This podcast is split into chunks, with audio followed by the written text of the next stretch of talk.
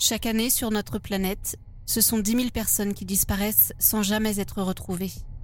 Ce sont plus de 400 000 hommes, femmes, enfants qui sont victimes d'homicides volontaires, assassinés par un proche ou un inconnu. Ce sont donc autant d'affaires criminelles et mystérieuses qui se retrouvent à faire la une des infos, des discussions sur Internet, des journaux télévisés, des flashs radio, avec pour seul objectif connaître la vérité. Une vérité qui, malgré les apparences, n'est jamais très loin.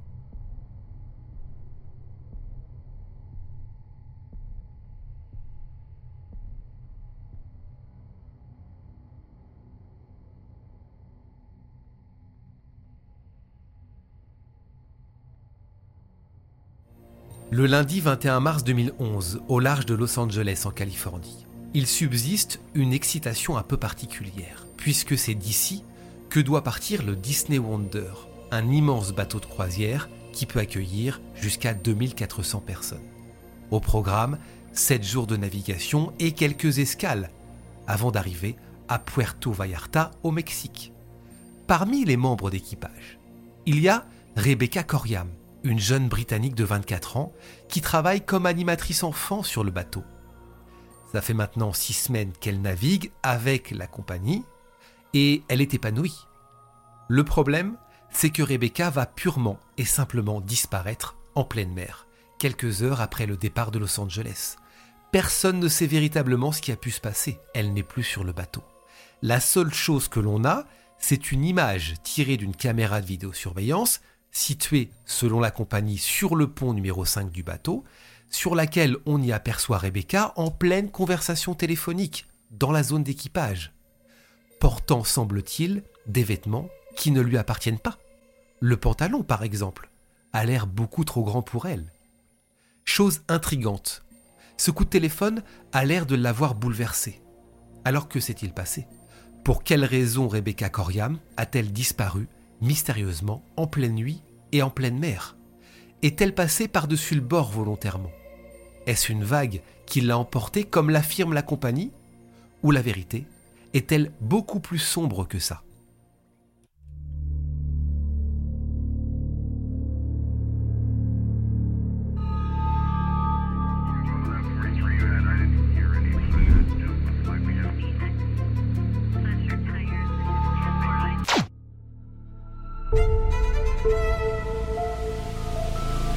Rebecca Coriam, qui préfère donc qu'on l'appelle Bex, est née le 11 mars 1987 à Chester, en Angleterre. Au moment des faits, elle a donc 24 ans. Cette jeune femme sportive qui pratique la natation, le cyclisme et la course à pied vit avec ses parents dont elle est très proche, sa sœur Rachel et ses deux frères adoptifs. Durant sa scolarité, Rebecca a fréquenté à Chester une école catholique avant d'aller à l'université de Plymouth à Exeter et d'étudier les sciences du sport. C'est une jeune fille, et ça vous allez vous en rendre compte, qui euh, n'aime pas rester sans rien faire, notamment durant ses vacances. Elle n'aime pas passer ses vacances à rien faire, euh, plutôt dynamique. C'est pour ça qu'elle a toujours travaillé, et elle a toujours travaillé au zoo de Chester. Et il y a une raison pour laquelle elle a souvent travaillé dans ce zoo, c'est que toute sa famille a travaillé par le passé dans ce zoo. Il y a même dans le zoo un banc dédié à ses grands-parents Kevin et Dolores, qui ont euh, quasiment travaillé toute leur vie là-bas. Ses proches la décrivent comme une personne pétillante, pleine de vie, attentionnée, sympa, qui adorait en plus de ça les enfants. Elle avait d'ailleurs euh, le diplôme équivalent au BAFA en France pour travailler avec les enfants en tant qu'animatrice. Rebecca, c'est simple, elle a toujours eu envie de voyager. Alors quand elle tombe sur une annonce de la compagnie Disney Cruise Line recherchant des cast members, pouvant travailler notamment avec les enfants lors de croisières, eh bien elle fonce sans hésiter, elle postule. C'est dans cette optique donc qu'elle se rend à Londres en juin 2010. Elle s'y rend pour passer un entretien. Entretien qu'elle réussit. Elle est donc, vous le comprenez, embauchée. Elle est très contente, euh, c'est une nouvelle aventure qui s'offre à elle, et direction donc le parc d'attractions de la compagnie en Floride pour 4 jours de formation. 4 jours pendant lesquels eh bien, elle se familiarise avec l'univers euh, Disney, puisque, vous l'avez compris, ce sont des croisières entièrement à l'image de la marque. Et à la fin des quatre jours de formation, elle fait sa toute première croisière aux Bahamas. C'est ici en fait que les navires de la compagnie sont immatriculés pour des raisons fiscales. Elle fait donc ses quatre premiers mois de croisière avant de retourner en Grande-Bretagne chez ses parents pour deux mois de congé, puisque en fait c'est le rythme euh, quand on travaille sur un bateau de croisière. Avant d'être réaffectée sur le Disney Wonder, basé dans le port de Los Angeles, qui effectue des croisières, des croisières d'une semaine sur la Riviera mexicaine et le canal de Panama. Pour vous décrire rapidement le Disney Wonder, selon la fiche technique du bateau que l'on peut trouver facilement sur Internet, c'est un navire de croisière de la société maritime, vous l'avez compris, Disney Cruise Line. Un paquebot qui propose donc des croisières familiales en compagnie des personnages Disney. Le bateau a été inauguré en 1999, il mesure 284 mètres de long pour 30 mètres de large et est composé de 11 ponts euh, qui comptent 875 cabines pouvant accueillir euh, jusqu'à 2400 passagers et 945 membres d'équipage. Au tout départ, ce navire n'effectuait que des croisières de 4 jours aux Bahamas, avant donc de rajouter des destinations comme l'Alaska, la Riviera mexicaine ou encore Hawaï. La décoration intérieure de, ce navire est inspirée par l'art nouveau et met à l'honneur la nature et les couleurs chantantes de l'univers magique de Disney. En fait, tout est fait, vous le voyez, pour que les passagers soient plongés entièrement dans cet univers.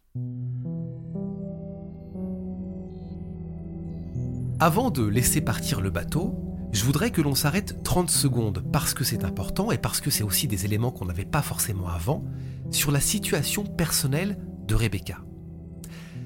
Quand euh, elle est rentrée dans cette compagnie, qu'elle a fait sa formation, euh, qu'elle a commencé à, faire une croisière, une première croisière, elle a fait la rencontre d'une jeune femme. Une jeune femme qui répond au nom de Tracy Medley.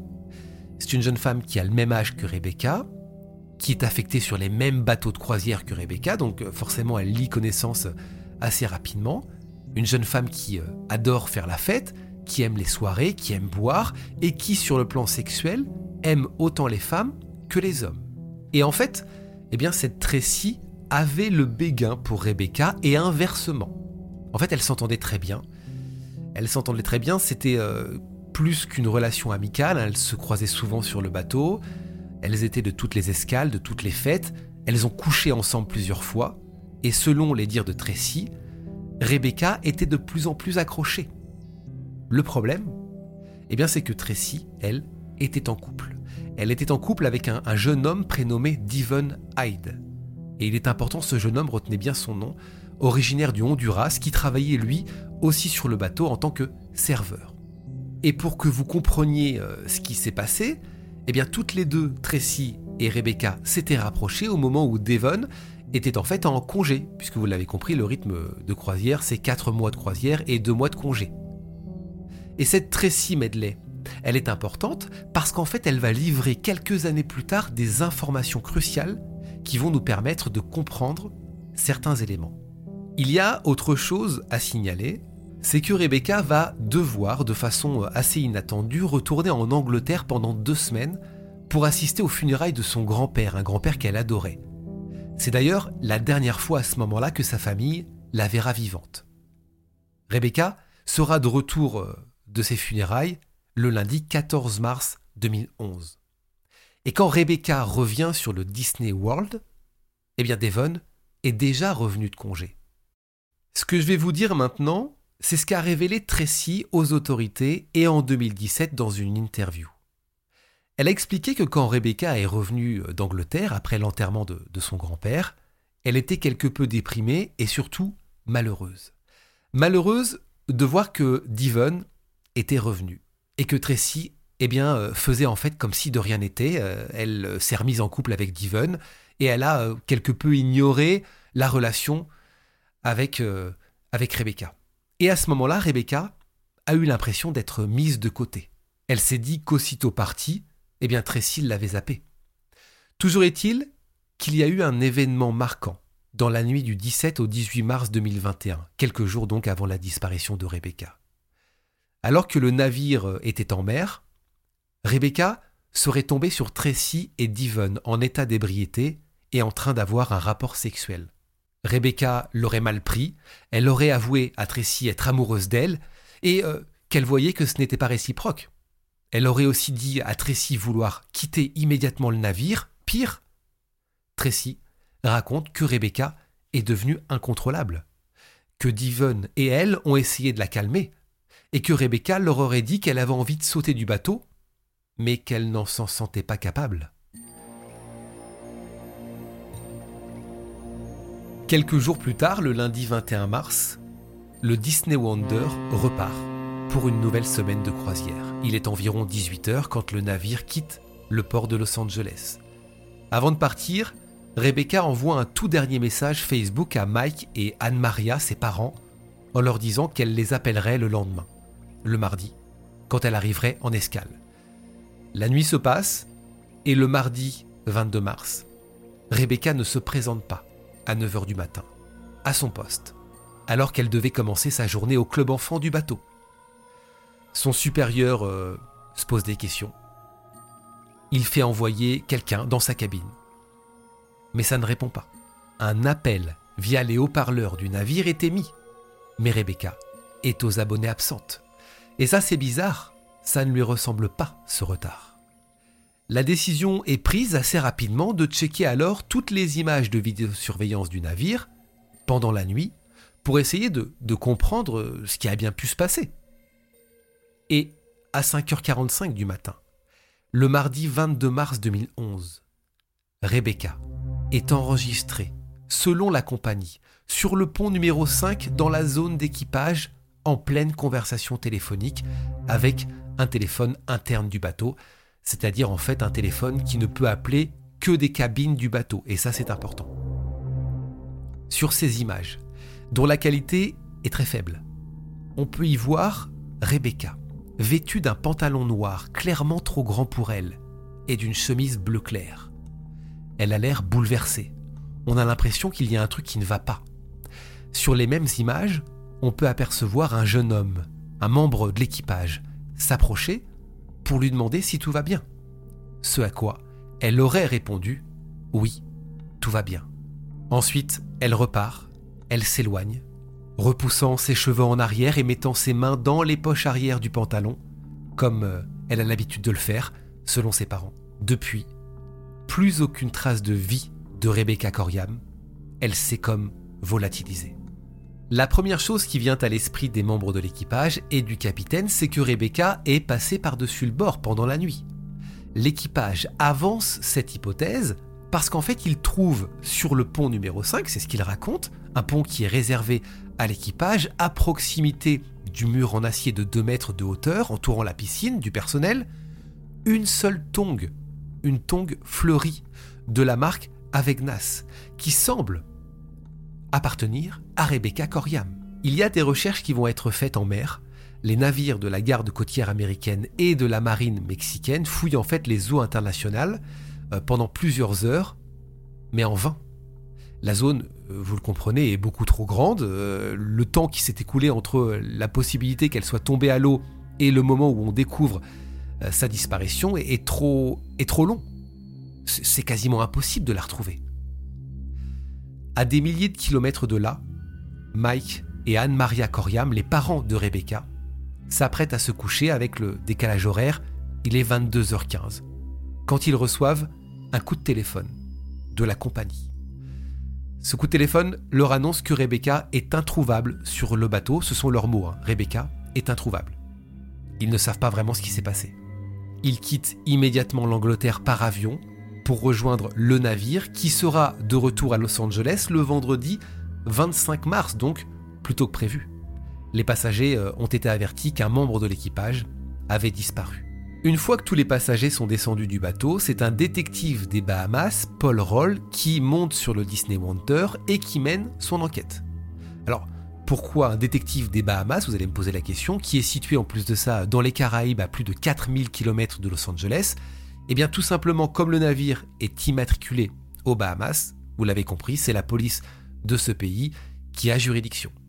C'est Disney d'ailleurs qui lui affrète un jet privé pour qu'il arrive le plus rapidement possible sur place. Il va rester seulement une journée sur le navire, c'est aussi ça qui euh, va lui être euh, reproché, et va interroger uniquement six membres d'équipage et aucun passager.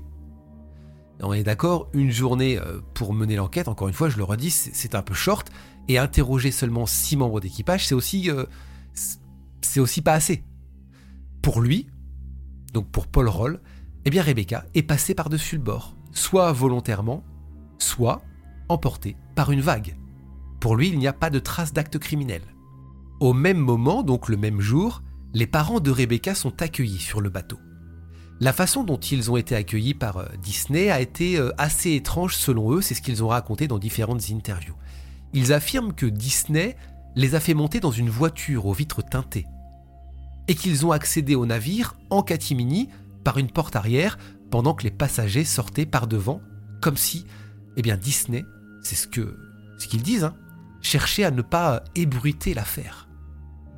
Une fois sur le bateau, ils ont rencontré le capitaine du Disney Wonder et le détective, qui, euh, au tout départ, leur présentent euh, leurs condoléances et leur expliquent que Rebecca a été emportée par-dessus le bord par une vague alors qu'elle se trouvait à la piscine de l'équipage sur le pont numéro 5 situé à la proue du navire. Et là, vous l'imaginez, c'est un véritable choc pour les parents, qui euh, prennent la réalité en pleine face. On leur dit que Rebecca est introuvable sur le navire, mais ils étaient à milieu de s'imaginer qu'elle avait pu euh, tomber dans l'eau. Et puis, ils ont du mal surtout à croire en cette théorie, que Rebecca euh, ait été emportée par, par une vague, ou qu'elle ait pu mettre fin à ses jours volontairement. Il y a plusieurs choses qui va les faire douter. La première chose, c'est cette tongue. Cette tongue qu'on leur donne quand ils accèdent à la cabine de leur fille bien cette tongue n'appartient pas à Rebecca. La tongue est beaucoup trop grande pour elle. Rebecca chose plus petit et surtout, eh bien, il y a le nom d'un autre membre d'équipage sur ces tongs, avec un numéro de cabine. Ce n'est pas du tout le nom de Rebecca, ce n'est pas non plus son numéro de cabine. Ni le nom ni le numéro de cabine n'ont été euh, révélés à la presse. Deuxième chose, les vêtements qu'elle porte sur les images de vidéosurveillance, notamment le pantalon de couleur sombre, bien il est trop grand pour elle. Elle flotte dedans, c'est pas le sien. Alors d'où vient-il? Troisième chose, on retrouve l'un de ses shorts de travail déchiré dans sa cabine. C'est étrange. Et enfin, dernière chose tout aussi incohérente, c'est la théorie de la compagnie. Disney avance la théorie selon laquelle Rebecca a été emportée par une monster wave, une vague scélérate en français, qui se définit comme telle lorsque sa hauteur dépasse d'au moins deux fois celle des vagues environnantes. C'est une vague soudaine, considérée comme très rare, qui peut surgir en pleine mer aussi bien en eau calme que durant une tempête. Sauf que, dans ce cas précis, aucun témoignage ne va dans ce sens. Une grosse vague qui aurait submergé les murs de 2 mètres qui entouraient la piscine, ça aurait laissé des traces l'eau de la piscine, par exemple, aurait été impactée. Peut-être ça aurait emporté autre chose. Il y aurait des vitres cassées. La tongue, là qu'on a retrouvée, on ne l'aurait peut-être pas retrouvée. Et en plus de ça, personne n'a mentionné cet incident cette nuit-là. Dans tous les cas, le rapport officiel explique la chose suivante. Rebecca passe donc un coup de téléphone à 5h45, cette nuit-là, du pont numéro 5, où elle est captée par la vidéosurveillance. Ensuite, elle raccroche. Elle n'a pas l'air bien. Il y a un autre membre d'équipage donc qui lui demande si tout va bien, ce à quoi elle répond euh, oui, ça va. Elle remet ses cheveux euh, derrière ses oreilles, elle met les mains euh, dans les poches arrière du pantalon et se dirige vers la piscine. Et puis après ça, plus rien. Mais quand on demande à Disney de fournir les images de vidéosurveillance placées au niveau de, de la zone de la piscine, eh bien Disney refuse, évoquant des raisons de sécurité et de confidentialité. On est obligé de penser que s'ils avaient montré ces images, peut-être que les doutes euh, auraient tous été dissipés. Ça aurait pu mettre fin aux interrogations. La question que beaucoup de monde se pose à ce moment-là, c'est est-ce que Disney n'essaie pas non plus de, de cacher la vérité? Les parents de Rebecca vont engager quelques semaines plus tard un enquêteur privé pour réaliser une sorte de contre-enquête. C'est alors qu'il va réussir à obtenir la séquence entière de vidéosurveillance où l'on voit Rebecca au téléphone sur ce pont numéro 5. Et en visionnant la séquence, il se rend compte que Rebecca n'était pas dans la zone d'équipage du pont numéro 5, mais du pont numéro 1. Et ça, ça change tout.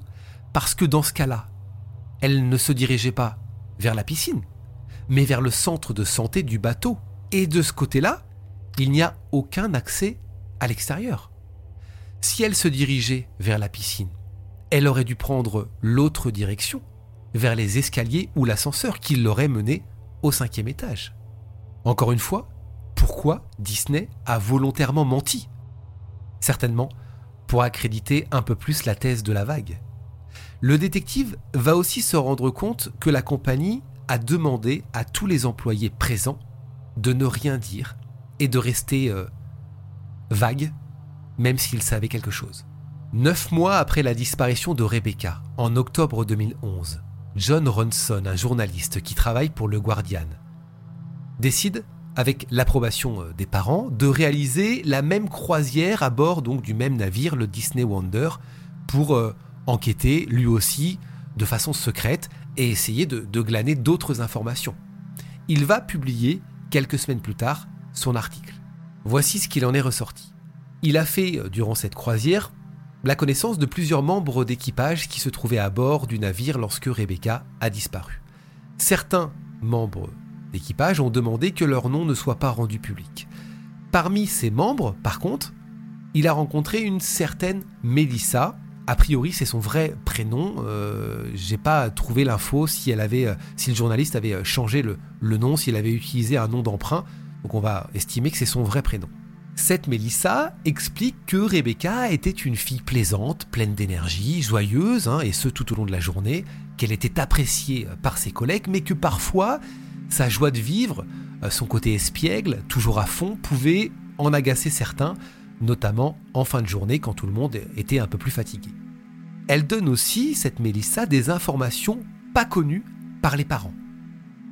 Elle raconte que Rebecca aimait faire la fête et qu'elle consommait de temps en temps de la drogue.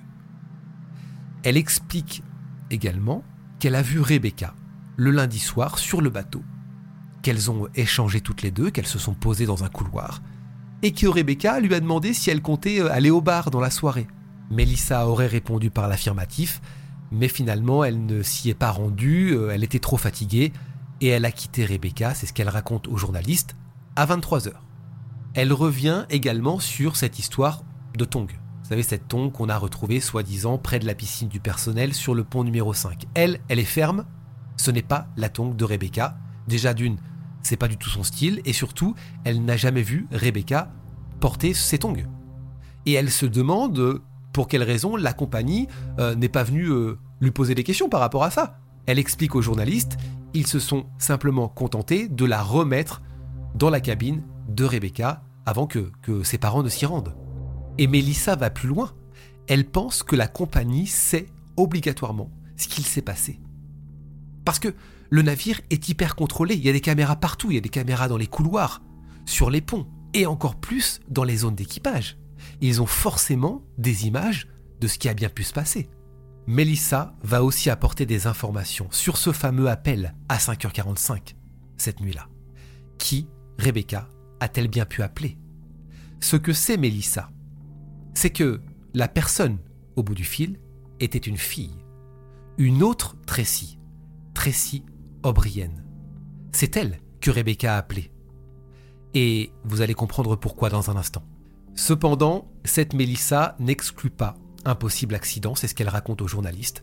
Elle pense que, Rebecca euh, a pu se rendre à la piscine de l'équipage, qui était l'un de ses endroits préférés sur le navire, c'est ce qu'elle confirme, pour être seule et se détendre. Et euh, elle va plus loin, elle dit qu'elle aurait pu grimper, vous savez, sur ce mur, s'asseoir et tomber par accident. Voici ce qu'elle dit aux journalistes, je cite, Bex prenait beaucoup de risques. La question qui s'est posée à l'époque, qui peut toujours d'ailleurs euh, se poser, même si moi je ne crois pas beaucoup en cette hypothèse, c'est Rebecca est-elle encore en vie? Il y a trois éléments surprenants qui sont arrivés quelques mois après la disparition de Rebecca et euh, qui ont laissé les enquêteurs et aussi les parents perplexes. Tout d'abord, les parents de Rebecca ont découvert que quelqu'un avait changé les mots de passe du compte Facebook de Rebecca. Question que les parents se sont posées, c'est qui avait pu euh, avoir accès à l'époque au Facebook de Rebecca? Et surtout, pourquoi avoir changé les mots de passe? Est-ce Rebecca elle-même? Les parents se sont aperçus que la carte de crédit de Rebecca, qui n'avait pas été retrouvée à l'époque dans la cabine, avait été utilisée quelques semaines après sa disparition. Encore une fois, qui a pu utiliser cette carte? Est-ce que, la carte a été volée euh, dans la cabine euh, pendant que la cabine a été fouillée euh, quelques heures après la disparition de Rebecca? Et puis enfin, la veille du premier anniversaire de sa disparition, l'oncle de Rebecca, donc le frère de son père, reçoit un email. Un email d'une femme qui affirme avoir vu Rebecca à Venise en compagnie d'un homme aux cheveux noirs. La femme a affirmé dans cet email qu'après avoir consulté le site web de la famille, elle était sûre à 85% qu'il s'agissait de Rebecca. Les parents se sont posé beaucoup de questions, euh, déjà à savoir comment Rebecca avait pu se rendre à Venise si elle était encore en vie, sachant que son passeport a été euh, retrouvé dans sa cabine.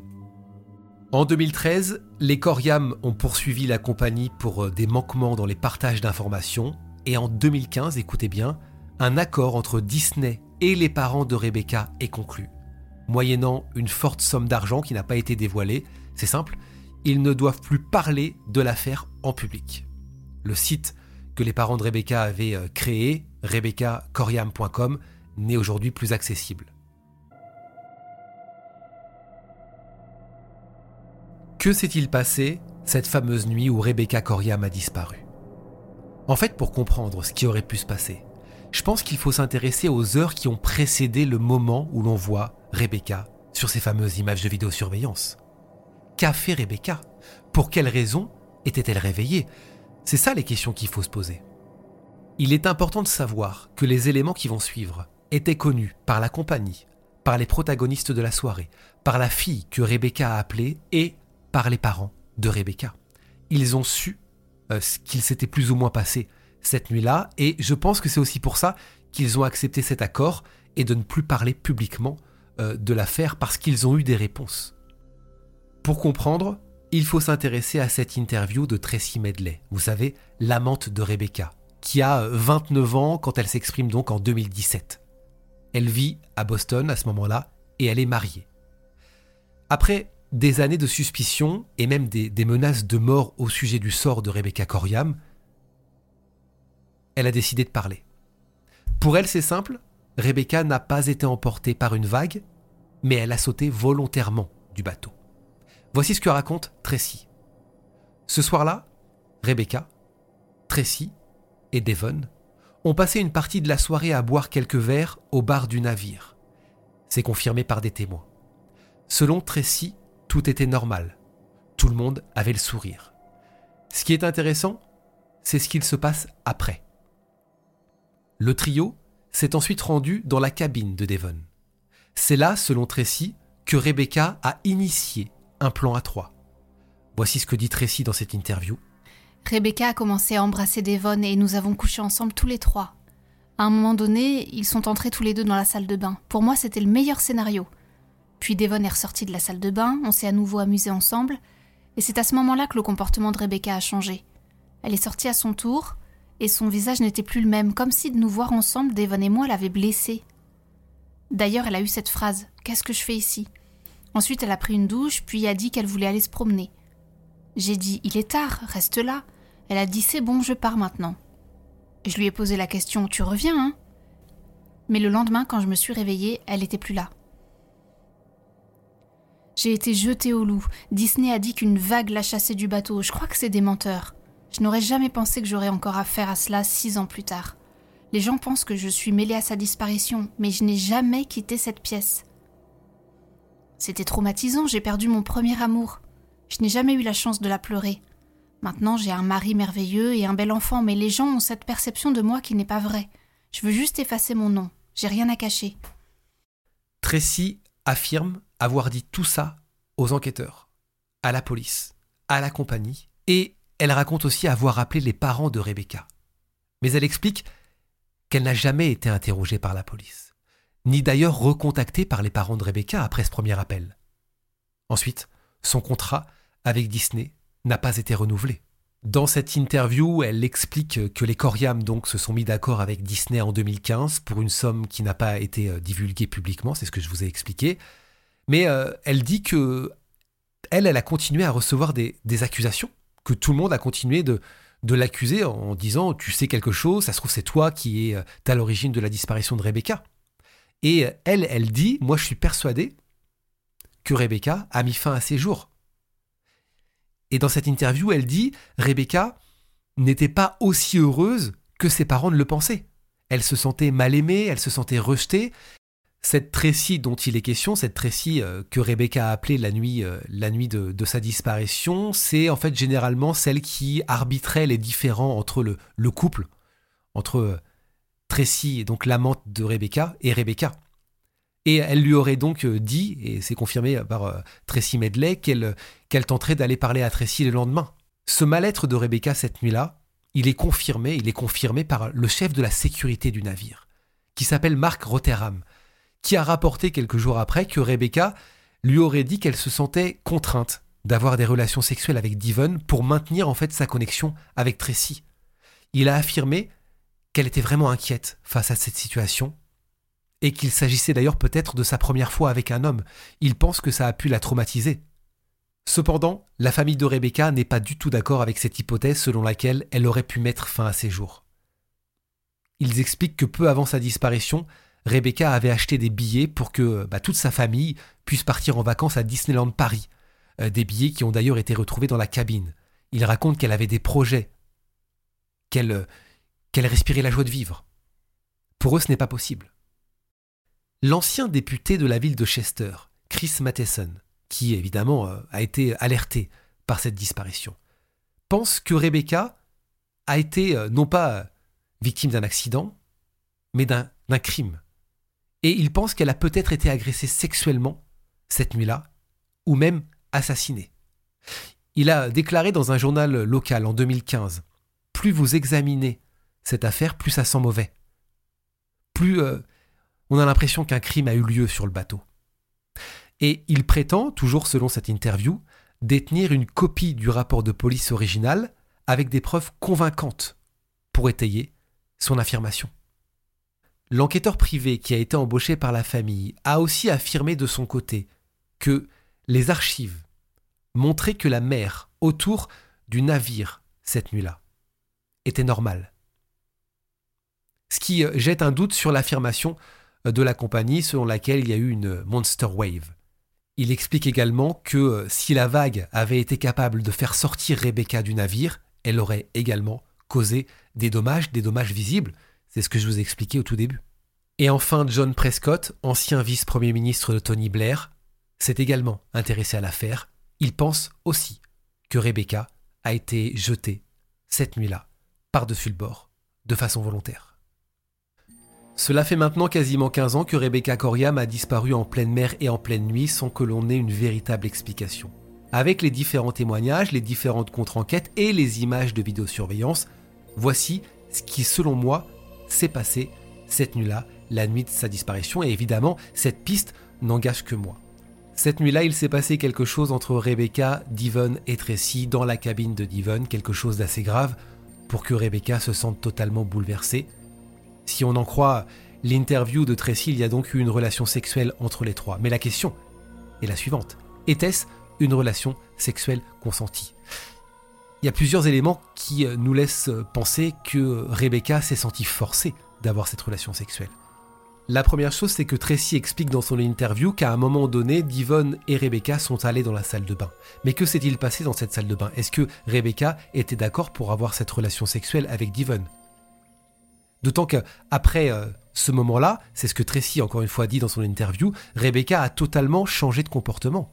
Elle semblait bouleversée. Et c'est à ce moment-là qu'elle est partie de la cabine, qu'elle a enfilé le premier pantalon qu'elle a trouvé, je pense le pantalon de Devon, trop grand pour elle, qu'elle a mis ses tongs, trop grandes pour elle, et qu'elle s'est dirigée vers ce pont numéro 1 très certainement, et pas le pont numéro 5, qu'elle a passé le coup de téléphone à cette autre Tracy, qui était en fait une confidente pour Rebecca, c'est à elle qu'elle qu'elle confiait beaucoup de choses sur sa relation avec Tracy Medley. Cette Tracy l'aurait peut-être rassuré à ce moment-là, en tout cas lui aurait dit écoute, on verra ça demain, va te coucher, ou alors peut-être rends-toi euh, au centre de santé, va voir quelqu'un. L'autre élément qui nous laisse penser que Rebecca s'est sentie forcée cette nuit-là, c'est ce qu'a dit le chef de la sécurité, le chef du navire, qui raconte que Rebecca était bouleversée d'avoir une relation sexuelle avec un homme. Ça se trouve, c'était, c'est ce qu'il dit, sa première relation sexuelle avec un homme. Ça l'a peut-être totalement chamboulée. Elle s'est dit, mais qu'est-ce que j'ai fait? C'est contre, c'est contre ce que je voulais. C'était contre ma volonté. Après ce coup de téléphone, et ça c'est mon hypothèse, ça n'engage que moi, je pense que Rebecca a effectivement mis fin à ses jours. Elle est passée par-dessus le bord euh, volontairement. Et que Disney n'a jamais voulu dévoiler ces images, n'a jamais voulu expliquer la vraie raison de la disparition de Rebecca, tout simplement parce que ça entache la marque Disney. Imaginez-vous une seule seconde, un membre de l'équipage, une membre de l'équipage, qui met fin à ses jours en pleine croisière sur un, navire Disney. Disney qui est euh, une marque familiale, qui est censée montrer quelque chose de positif, quelque chose de joyeux ça va totalement contre leur valeur, contre leur image de marque. C'est pour cette raison qu'ils n'ont jamais voulu dire ce qui s'était passé. Et moi, je suis persuadé que les parents de Rebecca savent, savent ce qui s'est passé, ils sont au courant. C'est pour ça qu'il y a eu euh, cet accord entre Disney et les parents. Et qu'aujourd'hui, plus personne ne parle publiquement de l'affaire, parce qu'ils ont certainement euh, su ce qui s'était passé cette nuit-là. Ils ne savaient peut-être pas euh, que leur fille euh, était euh, déprimé ces derniers jours, il ne savait peut-être pas tout ce qui se passait sur le bateau, il n'était pas au courant de cette relation avec, avec cette Tracy, il, ne savait pas tout ça, ils ont découvert au fur et à mesure de l'enquête, et ils ont été forcés de, constater que, que, malheureusement c'est l'issue fatale qui est arrivée. Peut-être que je me trompe totalement sur, euh, sur cette hypothèse, hein. peut-être que c'est totalement différent, peut-être qu'il y a eu autre chose. À vous de me le dire, c'est ma simple hypothèse, ça n'engage que moi. J'attendrai évidemment vos, commentaires avec euh, plaisir pour qu'on puisse euh, échanger sur tout ça. Il faut savoir que depuis 2000, il y a eu 313 cas documentés de personnes disparues à bord de navires de croisière, et seulement 10% environ de ces cas ont été résolus.